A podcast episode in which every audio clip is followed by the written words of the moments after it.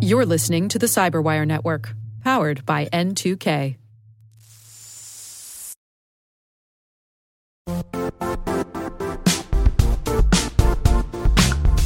The IT world used to be simpler.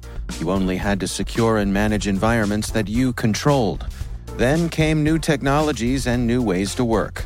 Now, employees, apps, and networks are everywhere. This means poor visibility, security gaps, and added risk. That's why Cloudflare created the first ever connectivity cloud. Visit cloudflare.com to protect your business everywhere you do business.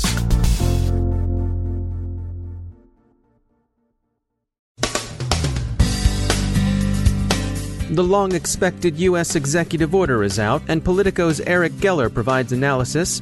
Eternal Blue is used to spread WannaCry ransomware, and the UK's NHS is hard hit.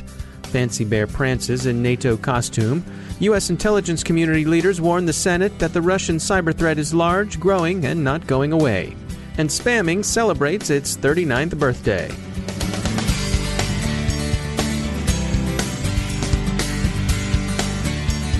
I'm Dave Bittner in Baltimore with your CyberWire summary for Friday, May 12, 2017. U.S. President Trump signed his long anticipated executive order on cybersecurity yesterday, and we'll have some notes and an interview on that one later. In the meantime, there are other breaking stories worth your attention. There's some new fallout apparently from the Shadow Brokers' last dump of tools. A strain of ransomware, WannaCry, is spreading rapidly via the Eternal Blue tool the brokers dumped which they claim they got in some unspecified fashion from the U.S. NSA. Researchers at security firm Avast tell Forbes that they've recorded 36,000 variants of WannaCry today. Malware Hunter team counts 12 affected countries and says that Russia has been hardest hit, with Spain and China placing and showing. Eternal Blue is an access tool that abused the network file sharing protocol SMB, server message block, to exploit a now patched Microsoft vulnerability, MS 17 010. The exploit isn't ransomware itself, but is being used to deliver WannaCry to its targets. Flashpoint noticed at the end of April an upwelling of chatter in Russian cybercrime fora concerning ways of using the Shadow Brokers' dumps. It would appear this is one use someone's found for them. As so often happens, the medical sector is being hard hit. 16 National Health Service facilities in the United Kingdom have reported infection. In some cases, this has caused wards to close and staff to be sent home. WannaCry isn't the only development in ransomware. Jaff, a strain of malware that looks a lot like Son of Locky, is now reported to be spreading via Necurs. It's asking for $3,700 from its victims. As always, it's better to back up than to pay. While WannaCry seems likely to be predominantly a criminal action, there are reports of state sponsored activity today as well. Romania's Ministry of Foreign Affairs is said to be among the diplomatic organizations and missions across Europe being phished by Fancy Bear, APT 28, or Russia's GRU. The phishing emails spoof NATO addresses and seek to induce the unwary to download a remote access Trojan that FireEye researchers are calling gamefish. Romanian authorities haven't commented, but NATO, while declining to say anything about this particular episode, says it comes under attack all the time and that spoofed emails are no novelty. Part of the reason the hacking of En Marche emails, also attributed to Fancy Bear, didn't have the kind of malign effect seen in the earlier attacks against the U.S. Democratic National Committee is that the hackers had less time to establish themselves. But a bigger part of the failure seems due to the Macron campaign's early and active mitigation efforts. The U.S. Directors of Central Intelligence and National Intelligence tell Congress that rising Russian assertiveness, activity, and influence in cyberspace is an enduring and growing threat. Senator McCain regrets that U.S. preparations seem unequal to that threat and exoriates the current national state of readiness. U.S. President Trump yesterday signed his long anticipated executive order on cybersecurity. Its sections address cybersecurity of federal networks, cybersecurity of critical infrastructure, and cybersecurity for the nation. It's a federal government centric order whose recurring themes are IT modernization and rationalization, including more shared services and use of the cloud, an emphasis on resilience, and an assertion that henceforth agency heads will be held accountable for the security of the organizations they lead. It mandates use of the NIST framework across the federal government and places a strong emphasis on implementing sound risk management practices. It also calls for increased cyber deterrent capability. It's noteworthy that the two agencies singled out as responsible for assessing and reporting on federal cybersecurity are OMB, which handles fiscal management and so could be expected to address the sought after efficiencies of IT modernization and consolidation, and DHS, responsible for securing the .gov domain. Many of the executive order's elements are relatively uncontroversial and represent continuity more than they do a break with past policy or past aspirations. Reaction has been, of course, mixed, but on balance positive. A little later in the show, Politico's Eric Geller joins us to review the order. Sophos rather sourly notes Spam turned 39 last week. Sure, it's Jack Benny's permanent age, but it's also a reminder of how enduring an obvious threat vector is. So, no happy returns of the day, spammers. Finally, a correction on a story we ran earlier this week. On May 8th, we made note of the Fat Boy ransomware as a service offering and how it uses the Big Mac index to automatically set the price of the ransom depending on where you live. So far, so good. We went on to say that the Big Mac Index has nothing to do with the delicious multi layered McDonald's hamburger of the same name. That was wrong. The Big Mac Index is indeed named for the burger. We do our best to get our facts straight, but from time to time we get it wrong, and we think it's important to let you know when we do and make it right. Incidentally, I'm more of a fillet of fish guy myself. Rubble, rubble.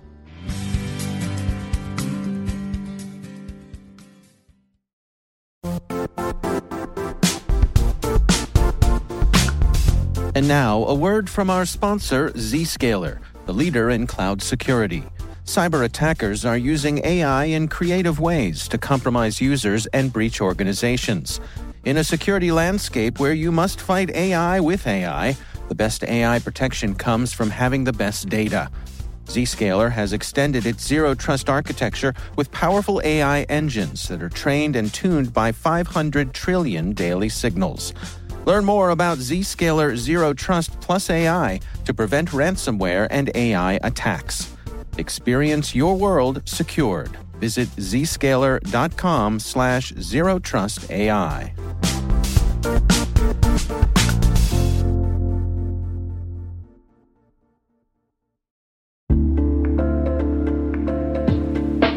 Are lengthy security reviews pulling attention away from your security program? With the largest network of trust centers, Vanta can help you streamline security reviews to win customer trust, save time, and close deals fast. Proactively demonstrate security by showcasing key resources like your SOC 2 or ISO 27001 and provide real time evidence for passing controls. And when a security questionnaire is required, Vanta takes the first pass for you. Visit vanta.com slash cyber to take a self-serve tour. That's vanta.com slash cyber.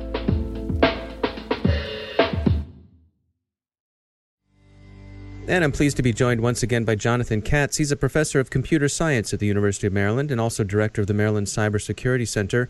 Uh, Jonathan, saw a story come by on InfoWorld about um, some HTTPS inspection tools that might weaken security. Uh, let's start with some basics here, though. Can you just give us a quick overview of how HTTPS works and how uh, that traffic can be inspected? Yeah, so let me start with a very high level overview of how uh, HTTPS works. Uh, basically, HTTPS is a protocol that allows a user to set up a secure connection with a server. And typically, this is done, let's just say, in two steps at a very high level. Uh, one step would be that the user will get an authentic copy of the server's public key. And then using that copy of the server's public key, there will be some interactive protocol that they run that allows the user and the server uh, to set up the secure connection.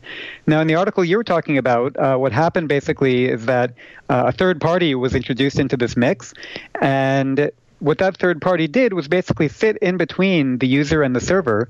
And rather than having a connection directly between the user and the server, what you had instead was one connection between the user and this intermediary, and then a second connection between the intermediary and the server. So that meant that you had encrypted traffic going between the intermediary and the server The intermediary would then decrypt it and inspect it, and then re encrypt it and forward it back on to the client. This sort of inspection is a pretty routine thing to happen within, a, like, for example, a corporate IT environment.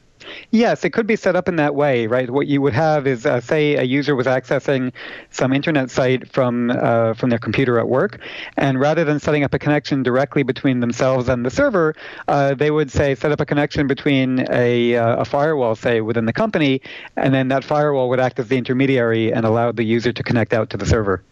So in this particular story, there was uh, sort of a, a, degradation of the uh, the type of encryption that was used along the way. Well, what happened in this particular case was that the encryption part was okay, but the intermediary was not doing a proper job of uh, obtaining the, the legitimate copy of the server's public key.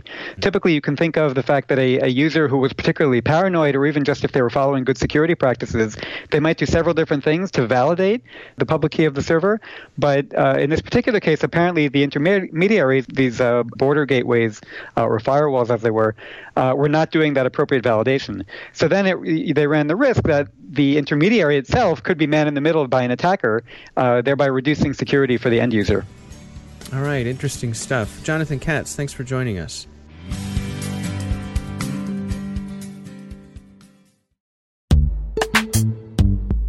Struggling to secure on prem apps with modern identity? Don't worry, you're not alone. Join industry leaders from Fortune 500 organizations to secure your apps on any cloud with any IDP, regardless of your environment's complexity. Meet Strata's identity orchestration platform, Maverics. Say goodbye to the headaches of app refactoring and legacy tech debt. With identity orchestration, you can modernize legacy apps to use MFA or passwordless authentication in a few weeks, migrate from one IDP to another, and so much more without changing the app. No matter your IAM use case, Strata extends the value of your current identity investments. And the best part? You can try it for free today. Visit strata.io slash cyberwire to share your biggest identity challenge, and they'll hook you up with a complimentary pair of AirPods Pro. Don't miss out. Visit strata.io slash cyberwire. That's strata.io slash cyberwire.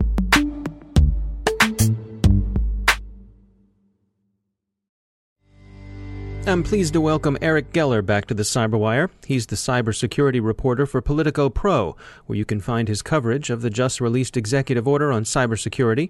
Eric Geller, welcome back to the Cyberwire. Thank you for having me. President Trump signed the executive order on cybersecurity yesterday. Uh, let's start off. Just give us a, an overview. What's in this executive order?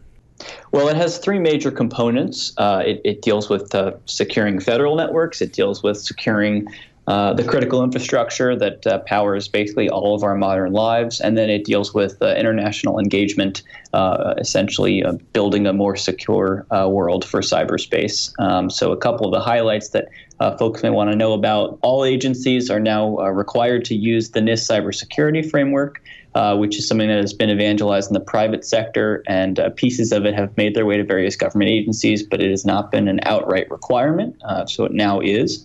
The Office of Management and Budget and the Secretary of Homeland Security are going to work on essentially every agency has to send them a report on how they're implementing the framework, how they're making cyber risk management choices.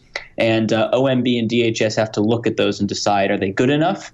And then uh, what is the sort of executive branch wide cyber picture? And they have to tell that to the president and, and give some recommendations for addressing that.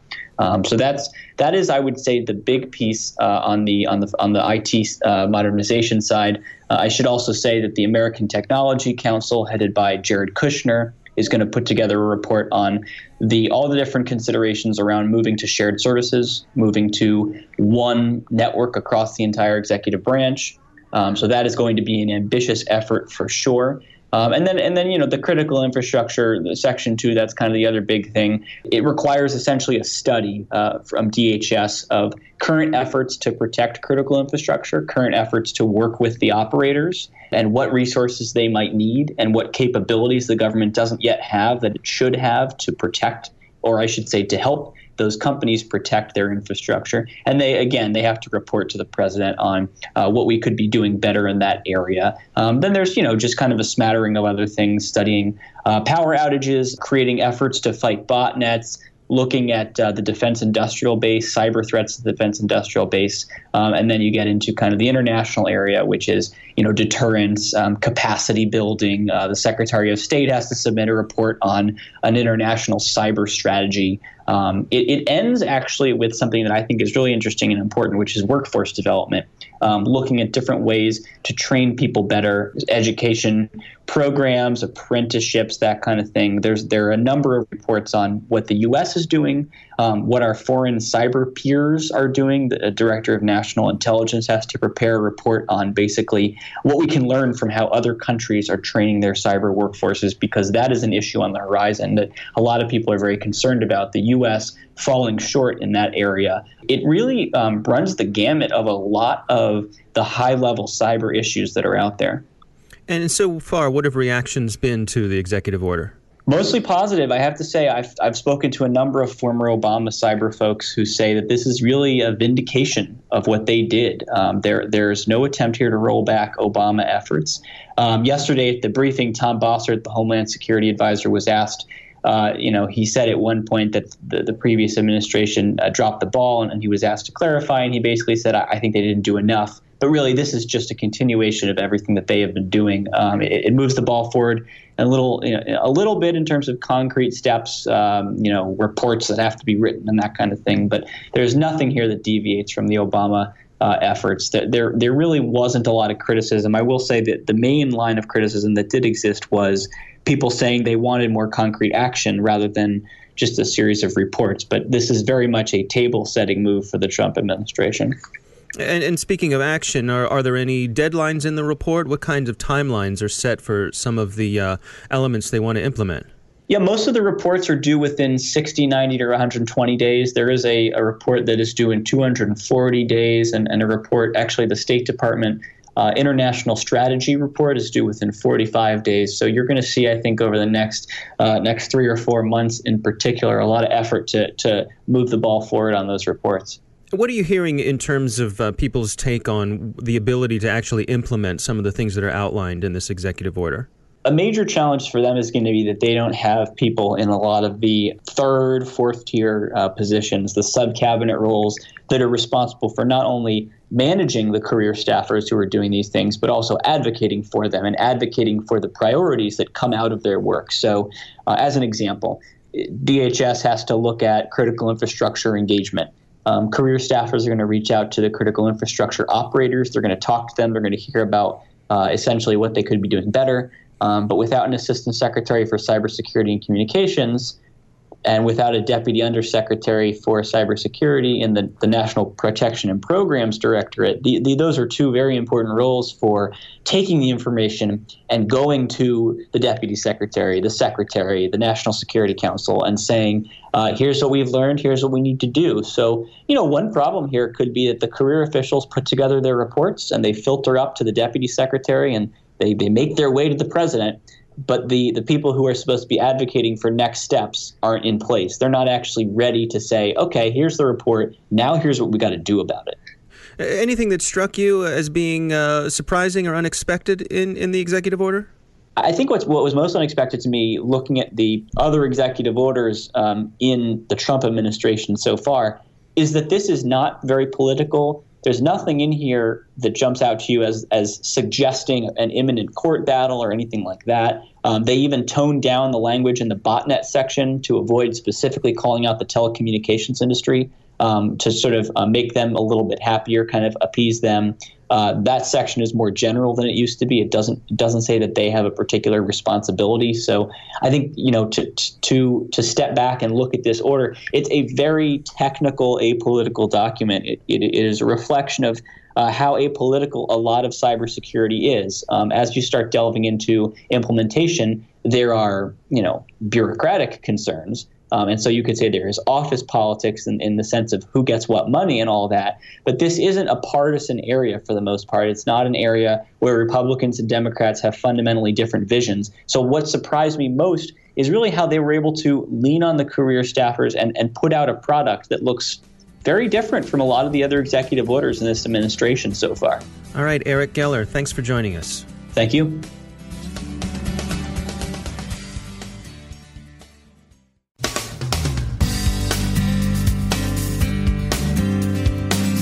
And that's the Cyberwire. We are proudly produced in Maryland by our talented team of editors and producers. I'm Dave Bittner. Thanks for listening.